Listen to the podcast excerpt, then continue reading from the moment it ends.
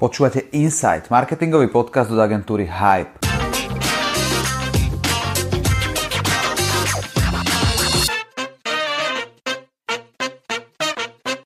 Dnes tu máme známu tvár marketingového sveta. Zastavil sa u nás bloger roka Kamil Aujesky, ktorý má momentálne na starosti celú online komunikáciu v Orange.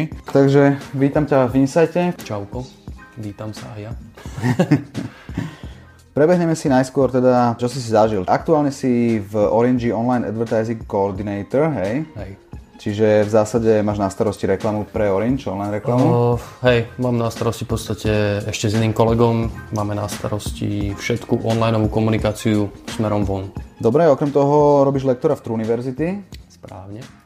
A tam uh, lektoríš o čom? Vieš čo, no tak True University je taká platforma, kde si môžeš kúpiť teraz momentálne nejaké akože školenia. Ja som tam v podstate natáčal performance marketing kurz. Tým, že ja si organizujem nejaké svoje vlastné školenia, tak v podstate častokrát to dávam akože pod hlavičku toho, že tam je aj True University ako partner a teda ľudia dostávajú True University certifikáty. Mhm. Hej. Dobre, a okrem toho si veľmi dôležitá vec, bloger. Dokonca si so svojím blogom vyhral súťaži Blogger roka 2015. To bolo v IT a inovácie. Mhm, lebo tam nebola iná rozumná kategória. Predtým máš ale bohaté skúsenosti, či už teda z agentúry alebo dokonca aj vlastným podnikaním.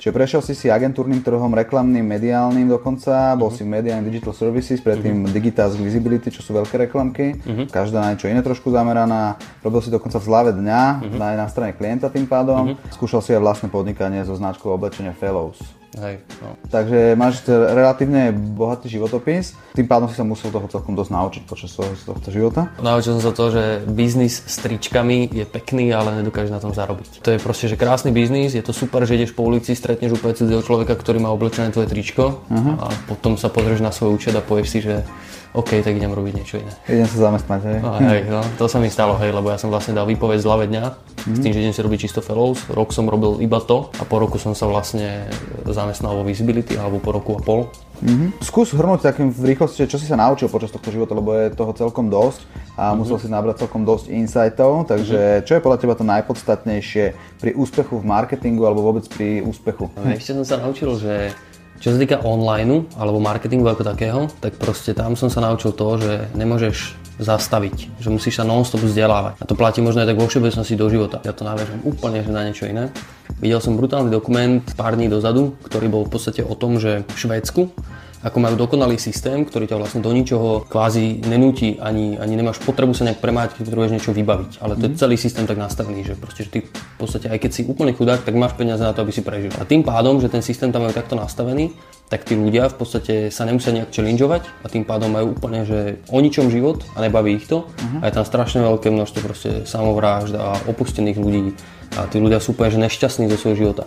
Takže toto som sa asi tak naučil aj hlavne pri tom online marketingu, že musíš sa v kuse že nejak challengeovať ďalej, že naberať tie informácie, tie novinky, lebo však keď som sa bavil teraz s jedným človekom z reklamnej agentúry, tak oni hovorili, že, že dvakrát do týždňa si dávajú stretnutie na to, aby nabrali proste novinky z digitálu a to dvakrát do týždňa sa stretnú na 3 4 hodiny. Chápeš, a to proste každý týždeň máš ty toľko noviniek, že ty musíš non-stop sa vzdelávať na to, aby si proste dokázal existovať. No a toto platí podľa mňa vo všeobecnosti v živote, že automaticky keď raz prestaneš sa nejak vzdelávať, tak už proste veľmi ťažko sa dostaneš naspäť a upadá ti kvalita toho života podľa mňa. Jasné. My robíme ináč toto isté, my síce robíme raz týždenne. No však akože je jedno, že Hej. si, že jak často v rámci toho týždňa, ale hlavne, že vôbec niečo takéto robíte. No. No ale čo som sa druhú vec naučil inak akože v živote, že každý by mal robiť iba to, v čom proste je dobrý. A ak v niečom človek není dobrý, tak nech sa stane v tom dobrý a potom to začne robiť, že naplno. To je presne ukážka toho, že ja som začal robiť nejaké trička, nešlo to. Spravil som modelingovú agentúru s kamošmi pre pokerovaných ľudí, skrachovalo to, lebo proste som netušil, ako funguje modelingový biznis. Hej. Ja nejsem modný guru, ja mám doma oné 20 bielých tričiek, 15 čiernych tričiek a robil som proste, že trička a predával som ich ľuďom, však to je chore. Dobre, za teba najpodstatnejšie dve veci sú, aby človek robil to, čo ho baví, hej? Uh-huh. alebo respektíve to, v čom, To, v čom je dobrý. dobrý, ale malo by ho to baviť samozrejme, Jasné. však Keď ťa to baví a si v tom dobrý, tak mm, sa stále neustále snažíš vzdelávať, že si tam Presne tak, no. lepší. A tak. Dobre, ďalšia vec, tým, že si vyhral blogera roka Mhm. 2015, tak uh, budeš mať pravdepodobne nejaké know-how. Mhm. Ako robiť blog, ktorý je čítaný, ako je to možné, že, to, že tam vieš nahrať trafik, lebo akože tých blogov je fakt veľa, ľudia strašne veľa blogujú, Mhm. firmy blogujú a nikto to nečíta častokrát. Čiže zaujíma ma to z dvoch pohľadov. Mhm. Jednak ako voliť obsah, aby to vôbec ľudí zaujímalo, že či to je vyslovene z tvojej hlavy len tak, že teraz mám chuť napísať o tomto, Mhm. alebo si robíš nejaké prieskumy. a druhá vec je potom, ako robíš k tomu, ako to doručuješ k ľuďom. Hej? Uh-huh. Ja tu mám podľa mňa brutálne jednu výhodu, ešte predtým, že na tieto dve otázky, že ja nie som agentúra, ja som proste obyčajný človek, online marketer, ktorý píše Jasne. pod svojím menom blog. Tým pádom som podľa mňa ja viac sledovaný ako agentúry, alebo ja som viac brány za takého nestraného, uh-huh. lebo agentúra samozrejme, že si tlačí to, čo chce predať teoreticky. Hej? Čiže preto to mám akože nejakú výhodu v tom trafiku. A druhá vec, že ako vytvárať obsah, alebo ako ja vytváram, keď sa stretávam často s nejakým problémom alebo s nejakými otázkami od klientov, ľudí alebo koľkoľvek, tak o tom napíšem. Hej. Tak napríklad mi vzniklo teraz, mám druhý článok vonku, že, že hľadáš prácu, kde proste zozbieram tie pracovné ponuky. Prvý článok mal nejakých proste no, brutálny ohlas v rámci Facebooku, LinkedInu, neviem, neviem presne tie čísla, ale v podstate nemám, nerobím si žiadne prieskumy, že, že čo je vyhľadávané, alebo čo aj, jak proste píšem to takou mojou dementčinou, proste, lebo ja píšem tak ne, priblblo. Robím to tak, že čo ma napadne, tak to napíšem. Čiže ľudský, hej? Hej, tak ľudský, autenticky. To je podľa mňa akože úplne, že, že ideálne. Keď niekto sa snaží kopírovať niekoho, tak proste mu to ľudia neuveria. Keď to píšeš proste, ak chceš, tak jak máš tú potrebu to povedať tým ľuďom, to ľudia veria. A ako distribujem ten obsah cez svoje Facebook, LinkedIny a tieto veci, kde mám na Facebooku nejakých 900 ľudí, Facebooku mojom mám nejakých 1200 ľudí a na LinkedIne mám ďalších 900 ľudí, čiže cez to ide primárne, potom mám nejaký newsletter, kde mám nejakých 600 ľudí teraz regnutých a potom to vždy podľa toho, o čom je tá téma, tak to distribujeme do tých rôznych online marketingových skupín v rámci Facebooku. Čiže keď píšem niečo o sociálnych sieťach, tak to šupnem do Social Media Geeks, keď mm. píšem o PPC, tak to dám do PPC skupiny a takto. Čiže akože v dnešnej dobe si nahnať ten trafik podľa mňa, keď píšeš nejaké relevantné veci pravidelne, tak to funguje. Dôležité pri tom, aby ti fungoval blog, je podľa mňa frekvencia. Čím častejšie to robíš, tak tým proste lepšie to ide. A hlavne teraz frekvencia neznamená, že ja budem každý deň vymýšľať nový článok, ale ja dokážem z jedného článku vytvoriť 8 rôznych kontentov, ktoré sú kvázi o tom istom, ale inak povedané, alebo inak odprezentované a proste mám tú frekvenciu oveľa vyššiu. K tomu som sa chcel presne dostať, že ako často je podľa teba potrebné písať blog na to, aby bol čítaný? No ja teraz sa snažím písať, aby som mal aspoň že 4 články mesačne. Čo na to, že som akože sám jeden človek, tak je, je podľa mňa že dosť. Ale záleží od toho, že, na akú tému píšeš. Keď ja píšem o online marketingu a tá skupina je nejak malá a ja nemám v podstate nejaký veľký budget na to, aby som to boostoval a distribuoval to k ďalším ľuďom, tak nemôžem písať 15 článkov mesačne, lebo nebudem mať tú kapacitu na to dostať to medzi tých ľudí. Čiže pre mňa Ideálna frekvencia na písanie článku je podľa toho, aký máš audience a aký máš budget na to, ako to dokážeš boostovať ďalej. Akože ja boostujem svoje články za 10 eur, čo v podstate mi priniesie, že 50 návštev, ale akože šírim si nejak to povedomie toho. Tento rok som si dal za cieľ, že generovať že extrémne množstvo obsahu. A na mhm. tento mesiac mám čisto na svoje sociálne siete nejakých 25 postov mm-hmm. vytvorených, ktoré mi distribuje jedna baba, ktorá robí social media. A chcem takto proste, že celý rok ísť, aby som vygeneroval že čo najviac toho obsahu. Tak uvidíme. No super, to je akože však to je cesta v zásade teraz, ako ten content marketing musíš robiť čo najviac, čo najlepší, čo najkvalitnejší no. a ešte aj dlho vydržať. Dobre, uh, ako vidíš trendy v digitále na rok 2017? Čo si myslíš, že bude teraz najviac fičať v 2017 roku? No, ja digitál rozdeľujem do takých dvoch častí. Jedna je taká, že, že technická časť a druhá je taká tá pekná, ktorú akože väčšina ľudí vníma. A tá taká tá pekná a tá, ktorú veľa ľudí vníma, je, že nejaké live video bude ešte viacej trendy, ak je vo všeobecnosti video tak čísla ukazujú, že proste, že video je brutálne hore, mm. čiže všetci začnú oveľa viac videí, videí, videí a ľudia viacej videa konzumujú. Medziročne medzi 2015 a 2016 to stúplo sa mi zdá, 80% konzumácia videa. Mm. Čiže live video, video všeobecne, user generated reklamy, budú viacej fičať tým, že aj Facebook zavádza vertikálne reklamy, mm. tak mhm. budú viacej fungovať také reklamy, ktoré budú jak snapy alebo stories, hej, že, také ako, že, že, že, nebude to produkčne náročné, bude to také akože primitívnejšie, ale že viacej to ľudí bude baviť. To si myslím, že bude fungovať.